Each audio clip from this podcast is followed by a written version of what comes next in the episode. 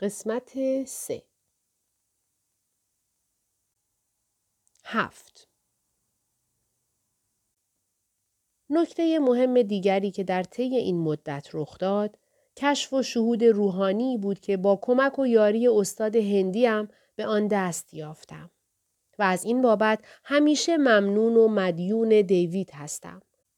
اولین باری که به خانه دیوید رفتم با آن استاد هندی آشنا شدم. در خانه دیوید که قدم می زدم چشمم به عکس زن زیبای هندی افتاد و پرسیدم اون کیه؟ مرد هندی پاسخ داد اون الهه روحانی و پیشوای منه. ناگهان قلبم چنان به تپش افتاد گویی چیزی نمانده بود سینم را بشکافد و بیرون بجهد. بعد کم کم آرام گرفتم. نفس عمیقی کشیدم و گفتم منم یه پیشوای روحانی می‌خوام. گویی این قلبم بود که با زبان من سخن می‌گفت.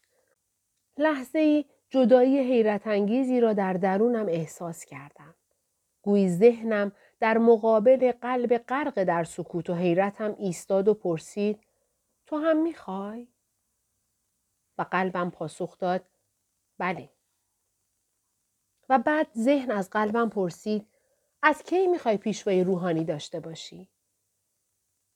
من پاسخ این سوال را می‌دانستم. از همان شبی که کف حمام سجده کرده و در برابر خدا گریستم. خدای من. من پیشوای روحانی می‌خواستم. فورا در ذهن خودم تجسم کردم این زن زیبای هندی چند هفته به خانه من می آید و ما با هم چای می خوریم و درباره الوهیت گپ می زنیم.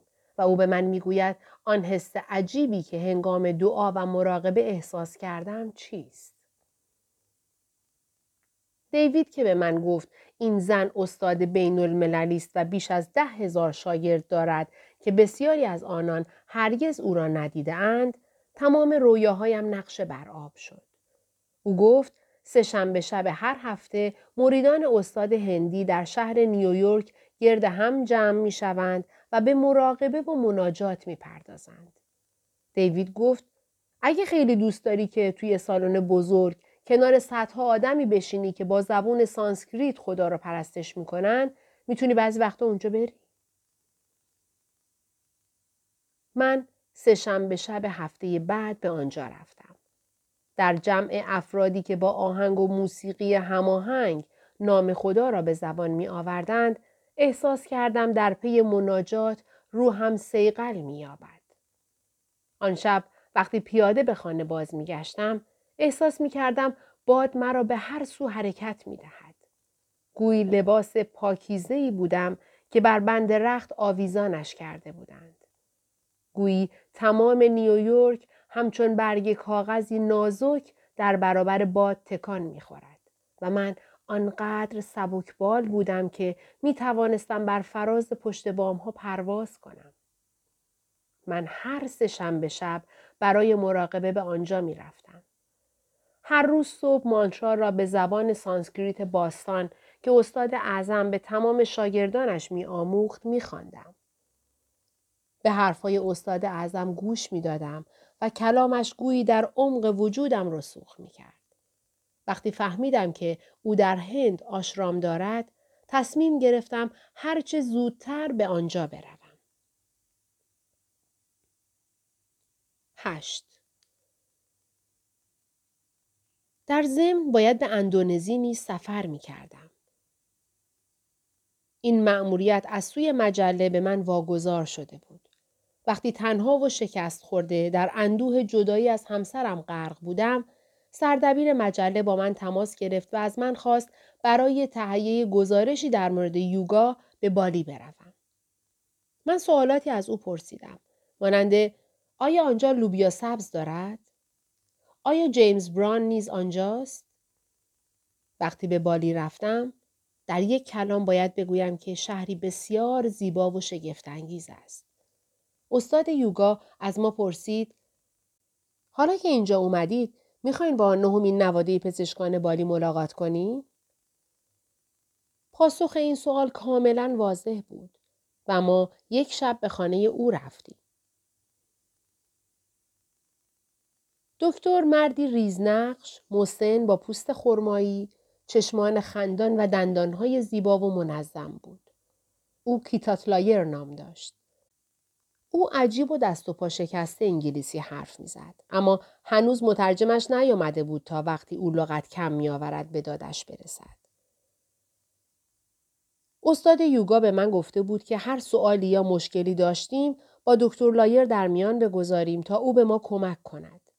من روزهای بسیاری به این فکر کرده بودم که چه سوالی از او بپرسم.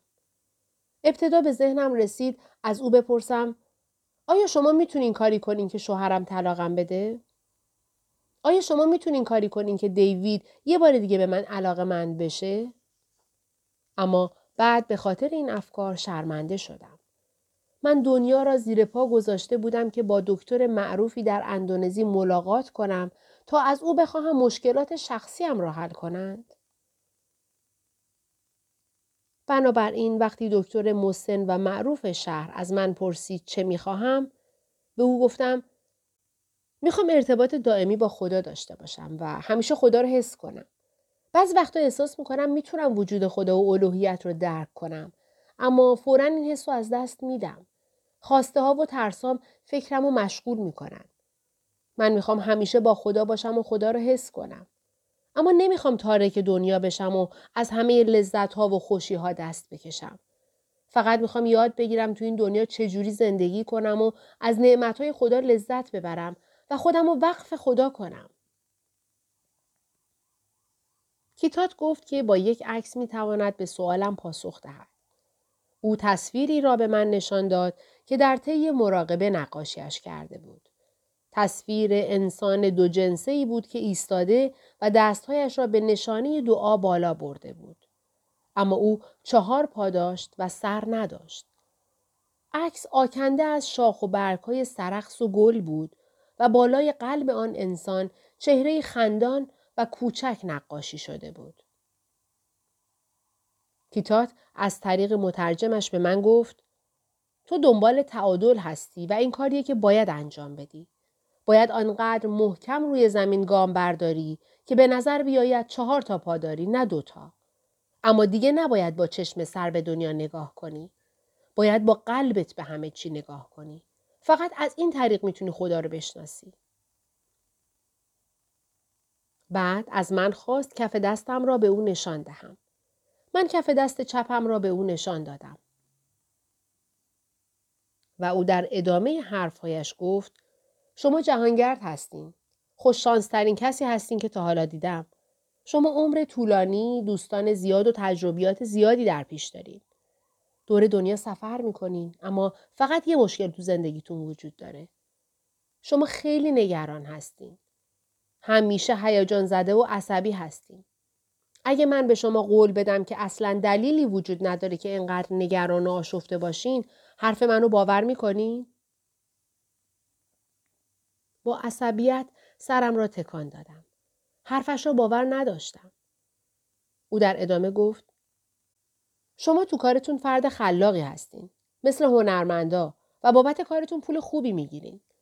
شما همیشه با کاری که انجام میدین پول خوبی به دست میارین. اما تو پول خرج کردن بیش از حد سخاوتمند و بخشنده هستین. این تنها مشکل شماست.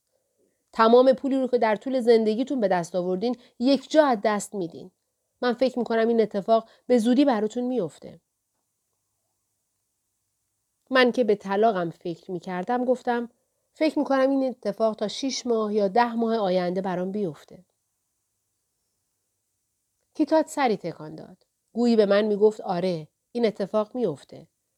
او گفت اما نگران نباشید. بعد از اینکه تمام پولتون رو از دست میدین دوباره پول زیادی به دست میارین. فورا وضعیت زندگیتون خوب میشه. شما دو بار ازدواج می‌کنین. مدت یکی کوتاهه و مدت اون یکی بلنده و صاحب دو فرزند میشین. من انتظار نداشتم که به من بگوید دو بار ازدواج می‌کنم. اون ناگهان ساکت شد و روی در هم کشید و گفت عجیبه.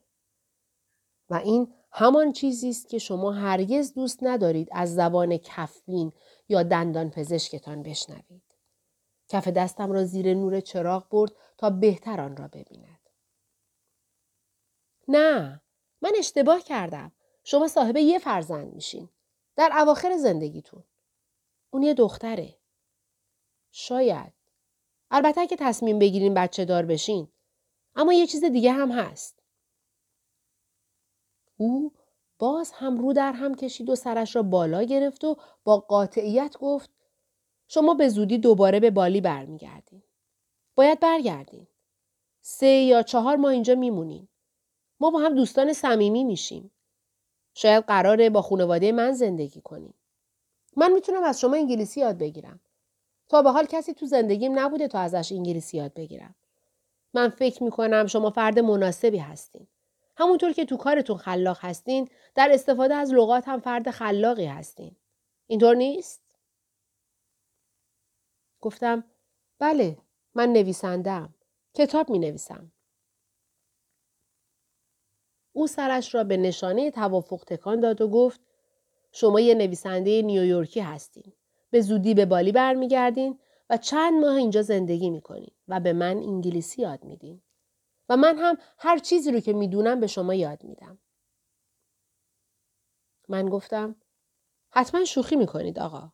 اما من کاملا جدی حرف می‌زدم.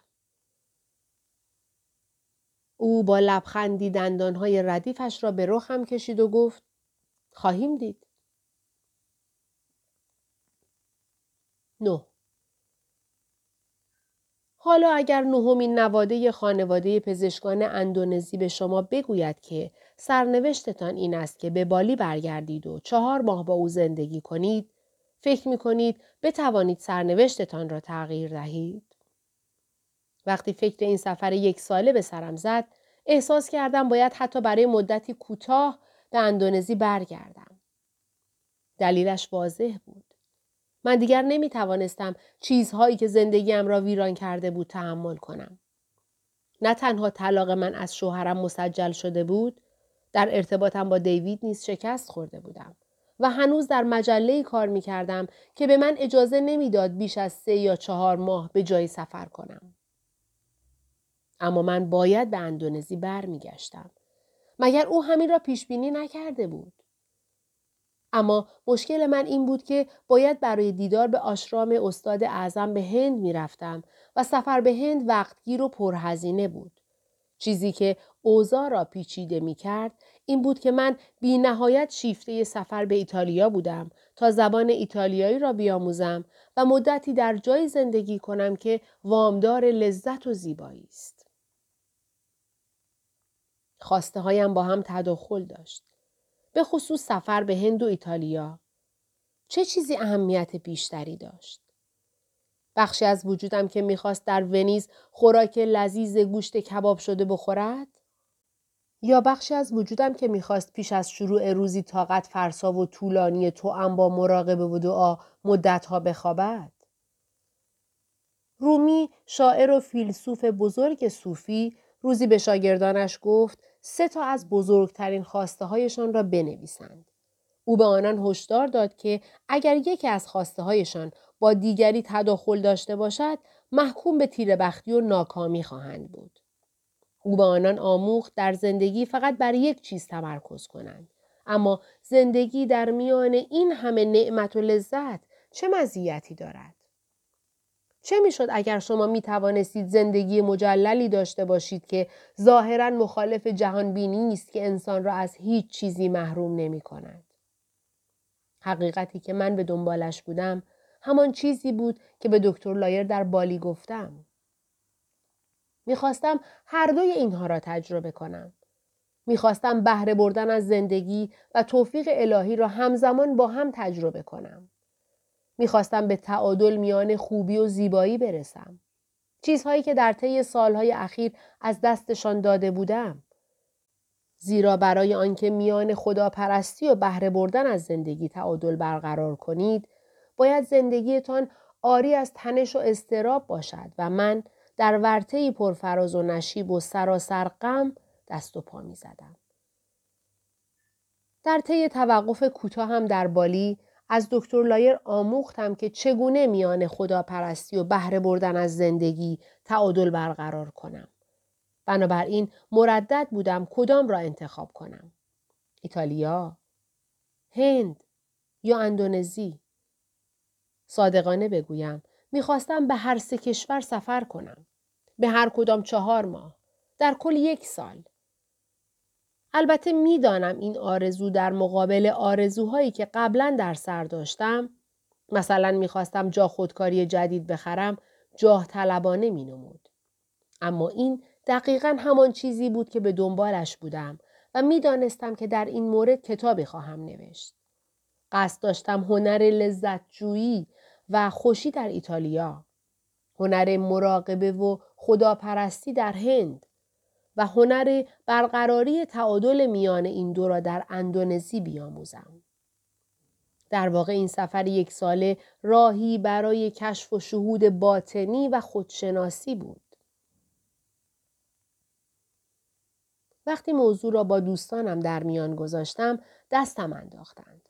آنان می‌گفتند چرا یک سال به ایران، ساحل آج یا ایسلند نمی روی؟ هر کس پیشنهادی می‌داد. دوستم سوزان پیشنهاد داد که برای کنار آمدن با طلاق و مشکلات بعد از آن به سازمان حمایت از زنان مطلقه مراجعه کنم.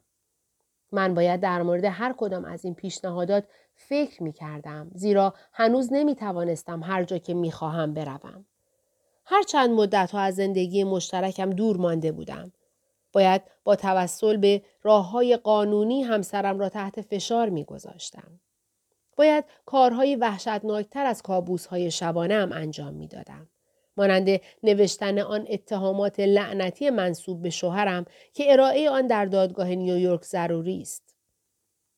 راهی جز این نداشتم که به قاضی بگویم گوش کنید زندگی ما واقعا پیچیده و بغرند شده و من اشتباهات بزرگی مرتکب شدم و از این بابت واقعا متاسفم. اما می‌خوام به من اجازه بدید این زندگی رو برای همیشه ترک کنم. در بهار 2003 مشکلات ما به اوج خود رسید. یک سال و نیم بعد از آن خانه را ترک کردم. شوهرم سرانجام حاضر شد در مورد طلاق و تقسیم داراییمان بحث کند. او نقدینگیمان در بانک، خانه، آپارتمان اجاره‌ای در منحتن و هر چیزی را که در تمام زندگیم به دست آورده بودم می‌خواست. او چیزهای دیگری نیز از من می‌خواست که هرگز فکرش را نمی‌کردم. مانند حق و تعلیف تمام کتاب هایی که در طی زندگی مشترک ما نوشته بودم. شراکت در حقوق بازنشستگیم و ممنوع الخروجی من از کشور به واسطه معمولیت های کاریم.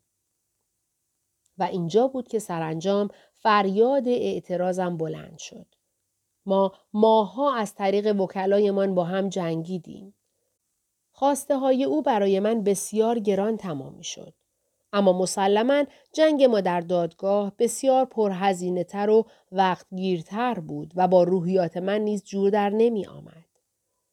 او در صورتی به طلاق رضایت می‌داد که من تمام خواسته هایش را اجابت کنم و بعد از زندگیش بیرون بروم. ارتباط ما دیگر ویران شده و به انتهای خط رسیده بود. و حتی پرده حرمت میان ما نیز دریده شده بود. سوالی ذهنم را مشغول می کرد. آیا او حکم طلاق را امضا می کند؟ با گذشت هفته ها مشاجرات و اعتراضات او نیز بیشتر می شد. اگر با هم به توافق نمی رسیدیم، باید باز هم به دادگاه مراجعه می کردیم. مفهومش این بود که هر چیزی که برایم باقی مانده بود باید خرج هزینه دادگاه می کردم.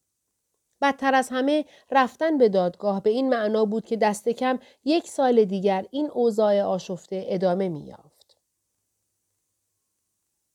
هر روز با وکیلم تماس می گرفتم و او هر روز به من اطمینان می‌داد که هر کاری که از دستش بر بیاید انجام می دهد و به محض آنکه شوهرم توافق نامه را امضا کند با من تماس می گیرد. عصبی و پریشان منتظر بودم تا از دفتر وکیلم با من تماس بگیرند.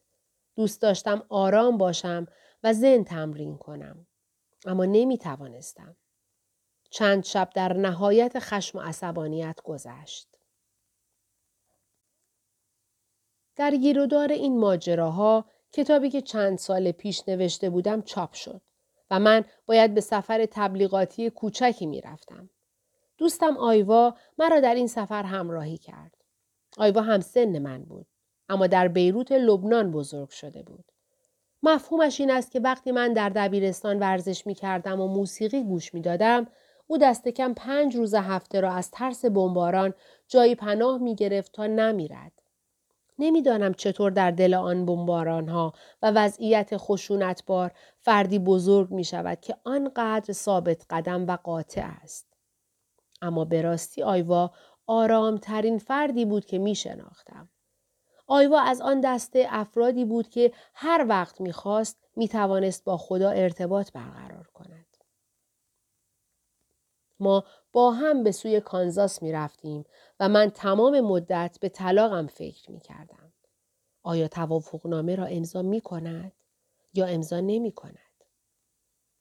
بعد به آیوا گفتم فکر نمی کنم بتونم یک سال رفت و آمده به دادگاه رو تحمل کنم. کاش می‌شد خدا کمکم کنه. کاش می‌شد دادخواستم و برای خدا بفرستم و اون خودش همه چی رو تموم کنه. خب چرا این کارو نمی کنی؟ من در مورد عقاید و باورهای فردیم در مورد الوهیت و خداوند با آیوا حرف زدم. نمی‌خواستم از خداوند دادخواهی کنم چون این را نوعی ضعف ایمان می‌دانستم. نمی‌خواستم از خدا بپرسم آیا این وضعیت را تغییر می دهی یا می خواهی زندگی سختی برایم رقم بزنی؟ کسی چه می داند؟ شاید به دلایل خاصی با این چالش مواجه شده بودم. دوست داشتم از خدا بخواهم به من شهامت بدهد تا با هر چه قرار است در زندگیم رخ دهد کنار بیایم. آیوا در سکوت به حرفهایم گوش داد و گفت با این اعتقاد احمقانه می‌خوای به کجا برسی؟ منظورت چیه؟ چرا فکر می‌کنی نباید از خالق هستی کمک بخوای و دعا کنی که این وضع تغییر کنه؟ تو هم بخشی از این جهان هستی لیز. تو جزء مهمی از این دنیایی. تو این حق داری که در جریانات هستی شرکت کنی و احساساتتو به دیگران بفهمونی. پس این اعتقادات احمقانه رو کنار بذار. اون چیزی رو که می‌خوای به زبون بیار. حرف منو باور کن. این حداقل کاریه که می‌تونی انجام بدی. حرفای او برایم تازگی داشت. واقعا؟ واقعا؟ گوش کن. اگه بخوای همین الان یه دادخواست به خدا بنویسی به خدا چی میگی؟ مدتی فکر کردم و بعد دفترم را بیرون آوردم. این دادخواست را نوشتم. خدای عزیز لطفا به من کمک کن تا از شوهرم طلاق بگیرم. من و شوهرم زندگی زناشویی ناموفقی داشتیم و حتی در طلاق من هم با مشکلاتی مواجه شدیم. این اتفاقات برای هر دوی ما دردناک و زجرآور است. من می‌دانم که درخواست من در مقابل قدرت و توانایی تو ناچیز است و تو باید به امور مهمتری رسیدگی کنی. اما من فکر می کنم که رفاه و آسایش این کره خاکی متأثر از رفاه و آسایش تک تک افرادی است که در آن زندگی می کنند. وقتی دو روح با هم سر جنگ دارند گویی تمام کائنات در ستیزند و اگر دو روح از جنگ و ستیز با هم خلاص شوند گویی صلح و صفا در تمام دنیا برقرار می شود. وقتی یکی از سلول های بدن بیمار می شود، سلول های دیگر را نیز بیمار می کند. بزرگترین درخواست من این است که به ما کمک کنی از جنگ و ستیز با هم رها شویم تا مردم دیگر هم بتوانند در صلح زندگی کنند. خدای عزیز متشکرم که به حرفهایم توجه کردی. الیزابت ام گیلبرت بعد دادخواستم را برای آیوا خواندم و او سرش را به علامت تایید تکان داد. او گفت من امضاش می‌کنم. دادخواست را همراه با خودکارم به او دادم اما چون آیوا رانندگی می‌کرد گفت نه من امضاش کردم. اونو تو قلبم امضا کردم. متشکرم آیوا. از حمایتت متشکرم. او گفت خب حالا چه کس دیگه ای باید امضاش کنه؟ خانوادم، مادرم و پدرم، خواهرم. بسیار خوب اونام امضا کردن. اگه دقت کنی می‌بینی اسم اونام اضافه شده. من واقعا احساس می‌کنم اونام امضا کردن. خب حالا دیگه کی مونده؟ یکی یکی اسم ببر.